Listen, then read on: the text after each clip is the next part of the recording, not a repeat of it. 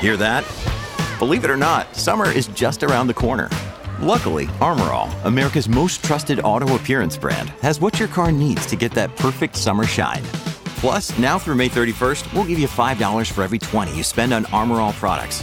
That means car wash pods, protectant, tire shine, you name it. Find out how to get your $5 rebate at armorall.com. Armor All, less work, more clean. Terms apply. There is over a trillion dollars of waste in supply chains today.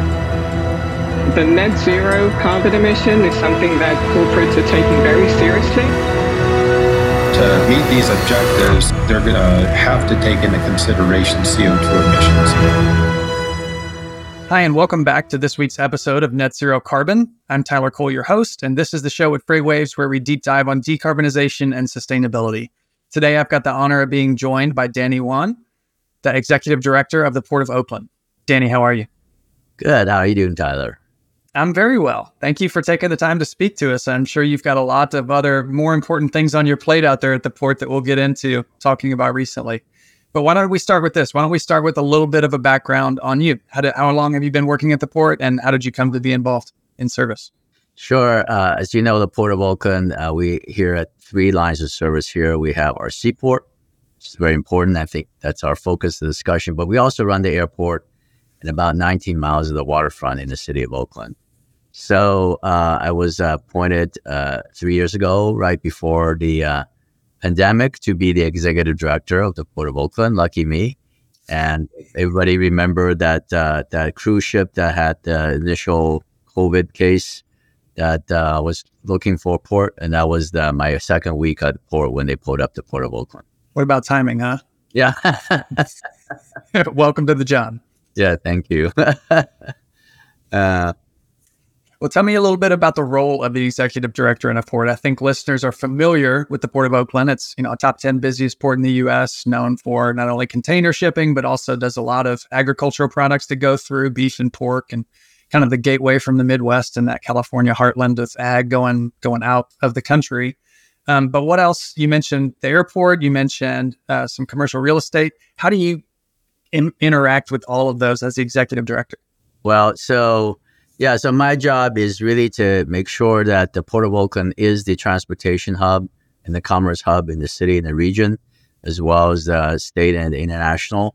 Uh, and as you pointed out, um, our seaport uh, happens to be fairly unique in that we are about 50% import and 50% export in California among California ports, meaning that uh, a lot of the ag exports, as you pointed out, and a lot of the, uh, uh, by the way, recycling business as well, uh, go through the port of Oakland to Asia. So, so that is a very important segment of our business. A lot of our business is reefers, um, protein, and chilled products going out to Asia.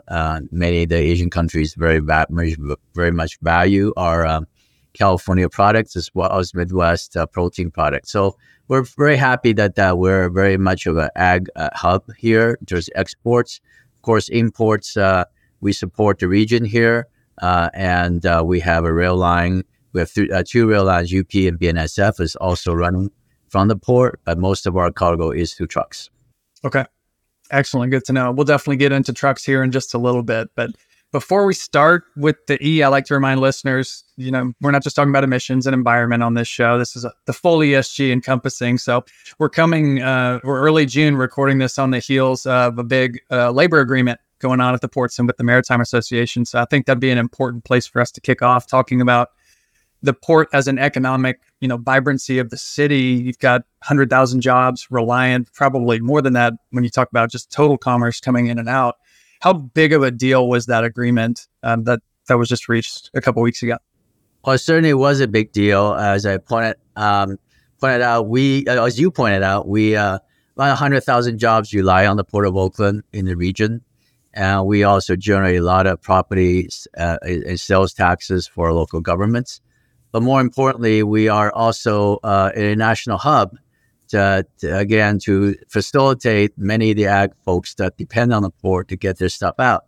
So the port needs to grow, and we are at a moment where the federal government and the state government uh, both recognize that the port's uh, capacity is important after we came out of the whole COVID experience. So they are uh, federal government, state government are very much also investing in infrastructure for the ports. So uh, it is a time to really settle down and look at how we grow our business at the Port of Oakland and frankly at the West Coast. Uh, I think the contract settlement is big in that as, as as long as that contract was a uncertainty among shippers, uh, it was detracting from our efforts to grow the West Coast volume and at the Port of Oakland. So uh, hopefully this uh, contract is going to be ratified, and then we are going to be on our way to growing the ports and the volume at the, West Coast ports, and grow in a way that to relevant to your discussion, our discussion here today, uh, growing a zero emissions and green manner. It's a win for all parties involved as soon as that gets signed. So happy to hear. You mentioned a couple things there that I think are worthy of taking as our next part of the conversation around investment and growth.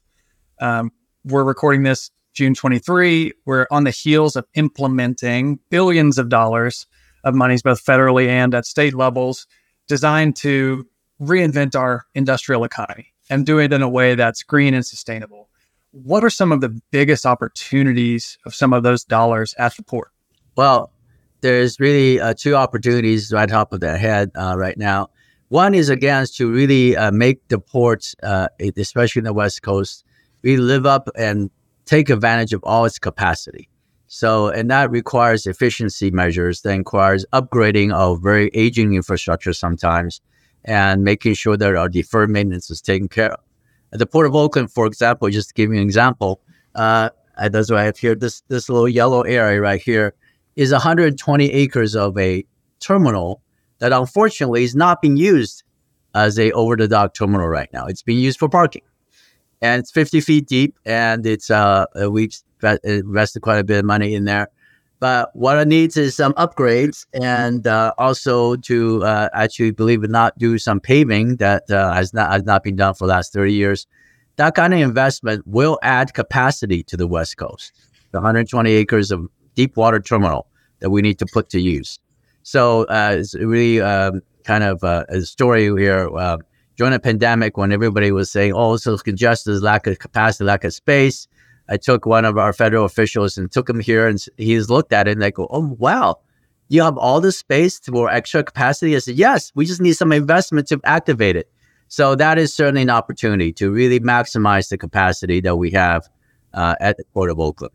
And number two, um, you know, if, before the pandemic and before the infrastructure bill, if you ask me uh, whether we're going to be able to reach the goals that we have on zero emissions and greenhouse gas reduction uh, and climate change goals, uh, I would have said um, those are worthy goals that we're absolutely pursuing. However, in terms of feasibility, we're going to have to really look hard and, and, and hard at how we get there. Uh, but with the infrastructure bill, and frankly, with a lot of encouragement from the federal government and the state governments here to incentivize research and really take people uh, with talent and science into this uh, technology, and with the money that's coming forth under the infrastructure bill, I am happy to say that I see the tunnel, the, uh, the light in the tunnel, that these things are feasible that we're in fact able to meet all our regulatory requirements in California, which by the way is probably more stringent than most states in the country, uh, and and not only uh, meet those requirements in California, but also sort of even be uh, more advanced of them. Another day is here, and you're ready for it. What to wear? Check. Breakfast, lunch, and dinner? Check. Planning for what's next and how to save for it? That's where Bank of America can help. For your financial to-dos, Bank of America has experts ready to help get you closer to your goals. Get started at one of our local financial centers or 24-7 in our mobile banking app. Find a location near you at bankofamerica.com slash talk to us. What would you like the power to do?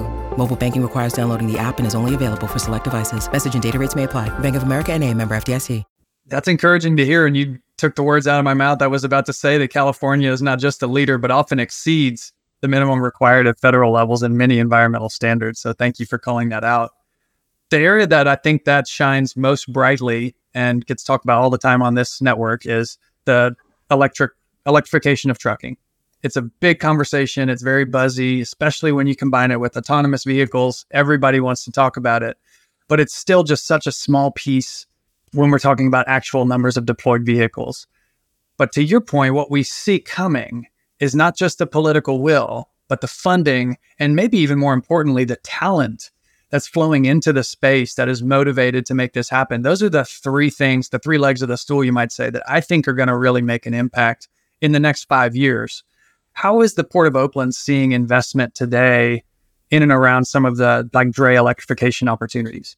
Well, um, so drayage electrification is certainly something we've been planning for. And I think that's the advantage. I, I, I was brag a little bit about California, of course. Uh, the advantage of having uh, been forewarned by regulatory requirements, frankly, that we need to plan for this. So we are very much ahead of, in the planning of that. Uh, so uh, recently, we just got a very good grant for to construct a microgrid on the Port of Oakland, and uh, so that means we're going to be uh, building solar and trying to get battery packs, battery technology, as well as uh, very importantly, uh, hydrogen is the mix. Uh, we need to talk about hydrogen as a mix for hyd- for uh, trucks because it offers certain advantages that electricity does not. obviously, we need to look at clean hydrogen as a preferred way of getting there. But those are all things that we've been planning for. Uh, for example, at the Port of Oakland, we are also an electric utility on our own. We actually purchase power and distribute to our customers. That's a big advantage. We've been taking that uh, state and federal investment and t- upgrading our substations to make sure we have the electrical capacity here.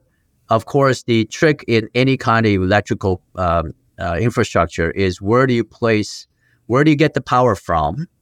Where do you plan for the peak capacity at the port? In other words, there's the normal capacity, but as you know, ports, that demand goes up and down. You have to meet the peak, which is very expensive. And then where do you put the plugs? Because trucks move around. They might park here one day and they might park here another uh, another place. And frankly, it goes beyond the port. Uh, if you look at truck movements, they don't come usually fuel up at the port they fill up outside of the port boundaries, right? And they go on the routes. So the planning has to be both a state and a, a, a statewide effort in terms of uh, accommodating that in the, in the port area itself, but also outside the boundary along the highway, freeway uh, corridors. That's why California Transportation Department is very more involved in that discussion about how to electric electrify dray trucks. And uh, and so that's the whole set of planning process that's very exciting that now has investment to back it up. It is exciting and it's coming soon. We should have a lot of these trucks hitting the road or being registered at least early next year, pending right. any issues. So that's yeah. very exciting. You mentioned hydrogen, and that's another one that I like focusing on how, how developed is that compared to electrification and upgrading substations? Because it's got its own set of infrastructure that's involved. Is that something you envision hosting on site, or is that another one that probably happens outside of the boundaries of the port? Well, as, as with electricity and hydrogen, some other infrastructure should be on site. Uh, in terms of storage, in terms of making sure there's the conveniences to to make sure that the, the uh, people can fill up at the port when needed. But again, a lot of that infrastructure is also offsite. Uh, the production of hydrogen is a process that starts somewhere else, and they may be transported to the port. So, and then the uh, then the trick is how do how do you have fueling infrastructure at the mm-hmm. port necessary, but also all around. Hydrogen, I would say, it, the um, is it, the technology and the advancement of that is probably in parallel with electricity. And as we have, uh, people have looked into this matter, in fact, right now, I would say a hydrogen truck has more of a range than electrical trucks, right? So electrical truck can travel a certain 100 miles, but hydrogen gives you a bigger range. And also the fuel is portable. Uh, so the trick is to find the, the, uh, the uh, production process in a way that does not add to greenhouse gas emissions. Exactly. the, the same is for electricity. You, you can, you have to find source of electricity that's clean and you have to bring it to the port. And again, um, the the infrastructure uh, uh, that needs for electricity is enormous. Uh, it starts from the state's own electrical grid, make sure there's actually capacity delivered to the port, and then when you need when you identify the location where that uh, that truck might be parked, uh, you have to then find out whether there's a wires that goes to that particular location and whether there is uh, enough inter- interconnection capacity there. So it's a very complex web, but fortunately, again, with the investment, we're figuring all this out. Well, and you guys are uniquely situated just in the way that you're constructed as an entity to operate in collaboration with other stakeholders, right? Because you guys are so interconnected with the city, with lots of different businesses that are both tenants on site, but also that come onto your property throughout the day at all times. So it's a unique opportunity for you to kind of step back and see the solution set as a whole and understand where you can provide impact to accelerate that that development. That is a very good point. Um, uh, both, uh, as you know, CARB, uh, California Air Resources Board, set regulations in California that starting in January 1st, 2024. All dray trucks uh, has to be in the registry. And then by 2035, all dray trucks uh, have to be zero emissions with some uh, grandfathering clauses in there. So that that starts from the state. the planning also uh, has to be collaborated with the California Energy Commission in terms of making sure there's enough energy to come through. But ultimately, at the uh, uh, we are a landlord port, uh, unlike some ports, uh, probably other parts of the country. So we have uh, the terminal operators are our tenants, but they have been collaborating, and they they need to buy the electrical equipment. We need to work with them to figure out which technology they would prefer uh, and then making sure that the infrastructure is set in there for them. And uh, they are getting grants also from state and federal sources to convert their equipment today. Uh, I think in California, we're also much further advanced in terms of plugging in the ships to shore power. Mm-hmm. Uh, right now, uh, the uh, offshore, right now, the port is at about, and you know, it fluctuates, but about between 70 and 80% of our ships visits are plugged in as you know, again, in California, uh, there's a regulation that now is going to require all container ships to be plugged in. So that is another advance that we need to have provide power for. Uh, I think these are things that uh, California and the Port of Oakland is providing leadership for. But I reassure the rest of the country that the technology is there, and I think there needs to be a uniform standard so that every plays on level playing field here. Exactly right. Uniform standard would be huge, but you guys are doing the leading out in front of many other areas, and it's it's nice to see. So thank you guys for that, and even going beyond. I'm curious. Maybe we should talk a little bit about this next step. Um, not many ports have started to require tenants to move towards zero emission um, handling equipment, and you guys earlier this year in Q1 had an announcement that you're going to require tenants and, and everyone operating on site to put a plan together. Can we talk a little bit about that and what the long term vision is for that?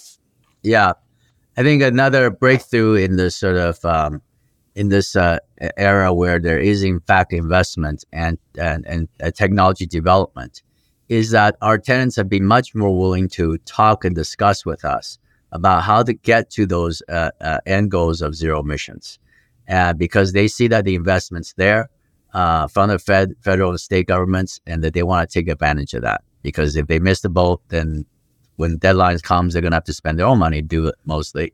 So, uh, so on top of that, uh, we were able to then enact an ordinance that says that by the end of this uh, this year, our tenants are required to give us a plan as to how they how they along with us uh, plan to ze- reach the zero emissions goals and which technology they want to adopt uh, what kind of uh, uh, map it out. Where is the plugs going to be? Where is your infrastructure be? What pieces of equipment do you still have uh, that are not zero emissions? And how do you plan to advance those into zero emissions? Whether you're going to go through a stage of a hybrid technology before you get to zero emissions, how much of the cost of it? So those are the information that we need to plan uh, to advance our zero emissions goal. Because right now, simply imposing a regulation says you must do some blah, blah, blah at such a date, uh, first of all, is uh, not the way we should do business with our tenants because we want to encourage planning, advanced uh, collaboration, but do require them to give us a plan, to think about it, and to come talk to us about how to get there and bring the resources to do it. That's a thoughtful approach. Not as many regulators are are doing it that way as they should, I think. Although in California, we are starting to see the stakeholder process gain more traction. So that's encouraging to hear.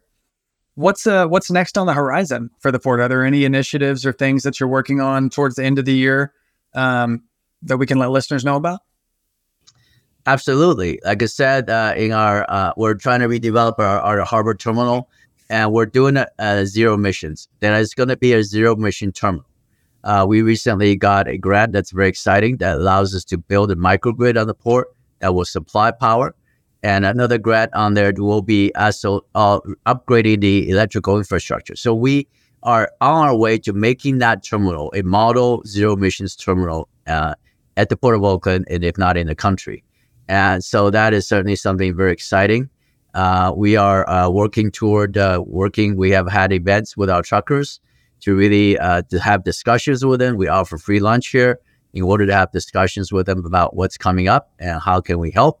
So those are things that we are certainly doing, and uh, and uh, we are, as you know, we are have gone through a process where we reduced our truck emissions already by 85% over the last decade. Uh, we plan to get to zero emissions, and we have uh, recently been collaborating with our neighborhoods to see if how we can get there together. Uh, uh, along with zero emissions, sea level rise is another issue that we need to work with our neighborhoods on. And so those are things, a lot of things to tackle. But I think the exciting announcement is uh, is that we have concrete plans in place to get there. That is absolutely very exciting. We didn't talk about this beyond the port. We've kind of been focused there, but around the airport, I'm sure are there initiatives ongoing there for sustainable aviation fuel or zero emission, like handling and cargo equipment there as well? Absolutely, and that's uh, actually uh, in many ways the air, uh, the Oakland airport is a little more uh, ahead of the seaport in that uh, working with uh, we have a major tenant, Southwest Airlines, and some other tenants there that have been already for years talking about how to make sure the ground service equipments are electrical, electric. And in fact, if you come to Port, uh, Air, Oakland Airport, you will see that the, all the ground service equipments are already electric. They're plugged in. Uh, so, uh, so that's not even an issue anymore in terms of the airport. Uh, we're trying to make sure that that's true 100%.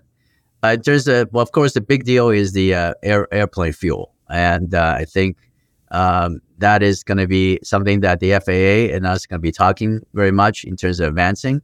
And uh, again, there's exciting investments there. As uh, and the Port of Oakland, we're also planning to modernize our airport.